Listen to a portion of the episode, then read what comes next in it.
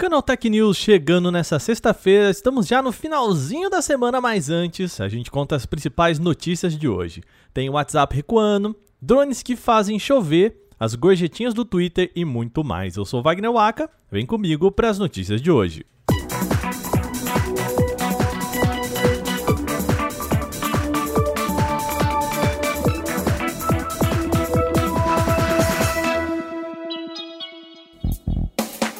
Começando o programa, vamos falar de WhatsApp. A gente já comentou aqui sobre as novas políticas de privacidade do mensageiro.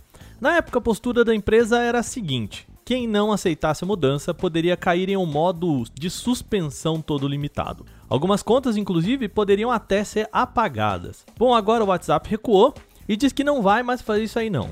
Em nota, a empresa disse, aspas, nenhuma conta será apagada em 15 de maio depois das nossas atualizações e ninguém perderá as funcionalidades do WhatsApp. Continuaremos enviando lembretes para as pessoas nas próximas semanas, fecha aspas.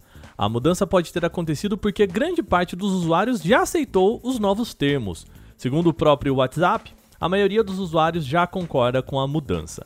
Os novos termos, é sempre bom lembrar, permitem que o WhatsApp compartilhe informações básicas dos usuários com empresas, sob o argumento de melhorar a comunicação com o cliente. Apesar das polêmicas entre usuários e jornalistas especialistas, o WhatsApp vai continuar aí com a sua postura. Agora a gente fala de uma ideia super inovadora aqui no podcast. Pesquisadores da Universidade de Bath, no Reino Unido, estão usando drones para carregar nuvens e fazer chover. Tais drones são equipados com instrumentos e sensores que emitem cargas elétricas e podem ser direcionados para o interior de nuvens mais baixas. A magia acontece porque as nuvens já possuem naturalmente cargas positivas e negativas. Aí, a mudança provocada pelos drones no equilíbrio dessas cargas estimula que gotas d'água suspensa voltem para o estado líquido e aí a chuva acontece. Os drones que os pesquisadores estão usando é o modelo Skywalker X8, que foi adaptado exatamente para esse trabalho. Ele é recheado de sensores ali para identificar as condições atmosféricas. A técnica funcionou no Reino Unido e vai ser levada para experimento nos Emirados Árabes em uma região desértica. A equipe quer descobrir se o drone se mantém em bom funcionamento sobre um ambiente elétrico diferente e também com altos níveis de poeira. Tomara aí que essa dança da chuva high-tech possa trazer água para regiões como essa, né? A gente comentou aqui já que o Facebook não estava nada feliz com as mudanças de política de rastreamento do iOS 14.5. E parece que tudo bem, tá? Porque os usuários estão aprovando bastante a ideia. Estamos falando aqui do ATT, a sigla para App Tracking Transparency, o novo conjunto de políticas de transparência do iOS 14.5, que restringiu bem o que os apps podem fazer na plataforma. Uma pesquisa da companhia de análise chamada Flurry Analytics aponta que a maioria dos usuários do iOS 14.5 se fechou para o rastreamento. Uma das mudanças do ATT é que é preciso pedir claramente que o usuário aceite ser rastreado e veja só, a maioria diz que não quer isso não. Apenas 12% do total deu ok para que os apps continuem rastreando seus dados. Mas os usuários não estão nem tão lá, nem tão cá, tá? O ATT tem um modo chamado de restrito, no qual os apps não podem nem mesmo pedir pelos dados. A pesquisa mostra que só 3% adotaram essas medidas mais drásticas do ATT.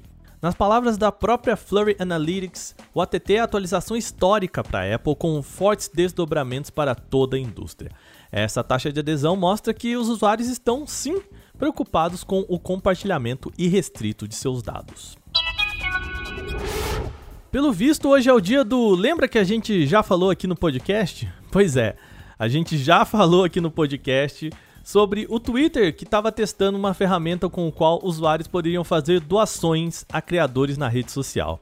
Dito e feito, a ferramenta foi lançada ontem de noite, na quinta, depois que o nosso podcast foi ao ar. O botão se chama Tip Jar, que significa, entre aspas, aí a jarra da gorjeta. Numa tradução assim literal e tem a ver com aquela caixinha da gorjeta onde você pode deixar um dinheirinho em estabelecimentos físicos. Não que o Twitter vá mesmo fazer o gerenciamento dos pagamentos, mas o botão permite reunir plataformas que fazem o financiamento de criadores. Por exemplo, se o influenciador de conteúdo tem a sua campanha no Patreon ou PayPal, pode receber esse apoio por lá e ele pode centralizar esses links todos no botão do Tip Jar. Hoje o Twitter suporta links diretos para o Bandcamp, Cash App, Patreon, PayPal e Venmo.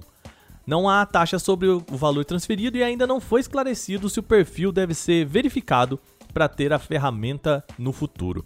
Lembrando então aqui de novo, o meu perfil no Twitter é o Waka. Tô, gente, tô brincando, não, não tem nada a ver isso, não. Brincadeira. Mas o Twitter do Canaltech você já sabe, segue lá, é só Canaltech no Twitter, tá bom?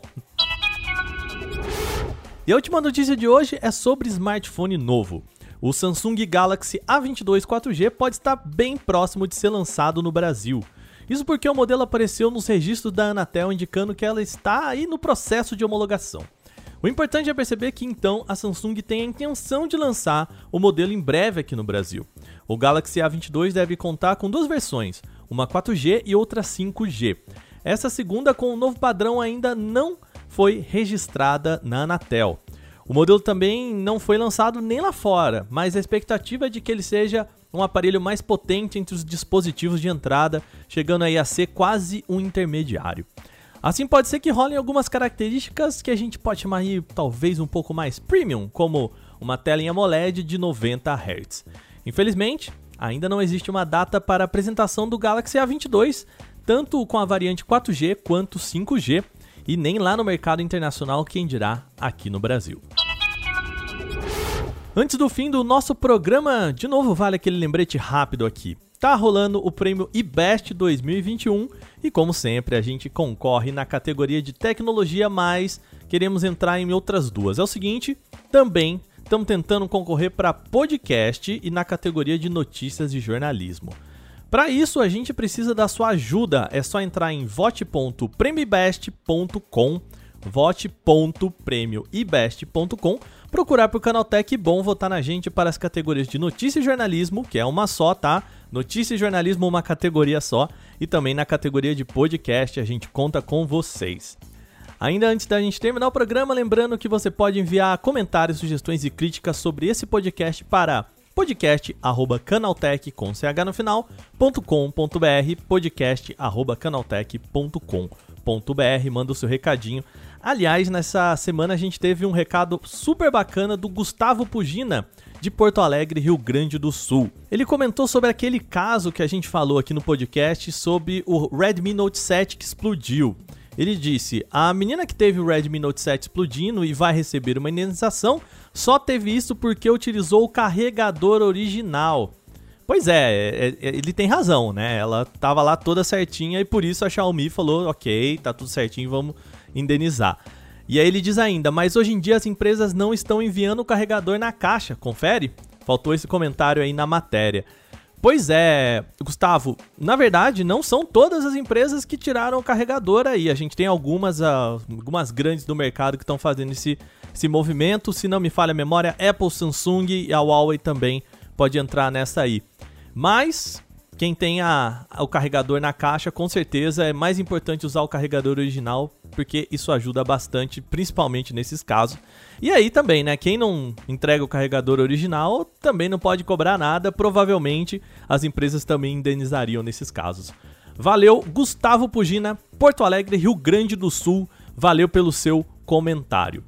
Agora sim, a gente vai ficando por aqui. Esse episódio foi roteirizado, editado e apresentado por mim, Wagner Waka, com supervisão de Patrícia Gnipper. O programa também contou com reportagens de Igor Almenara e hoje ele assina três das matérias que a gente colocou aqui. Já pode pedir música o Igor Almenara essa semana. Também tem reportagem de Gustavo Minari e Gustavo da Lima Inácio e a revisão de áudio é dela, Mari Capetinga. Agora a gente vai ficando por aqui. Lembrando que hoje é sexta e a gente tira aquela folga no final de semana. Então, bom descanso para todo mundo. A gente se fala na segunda. Até lá!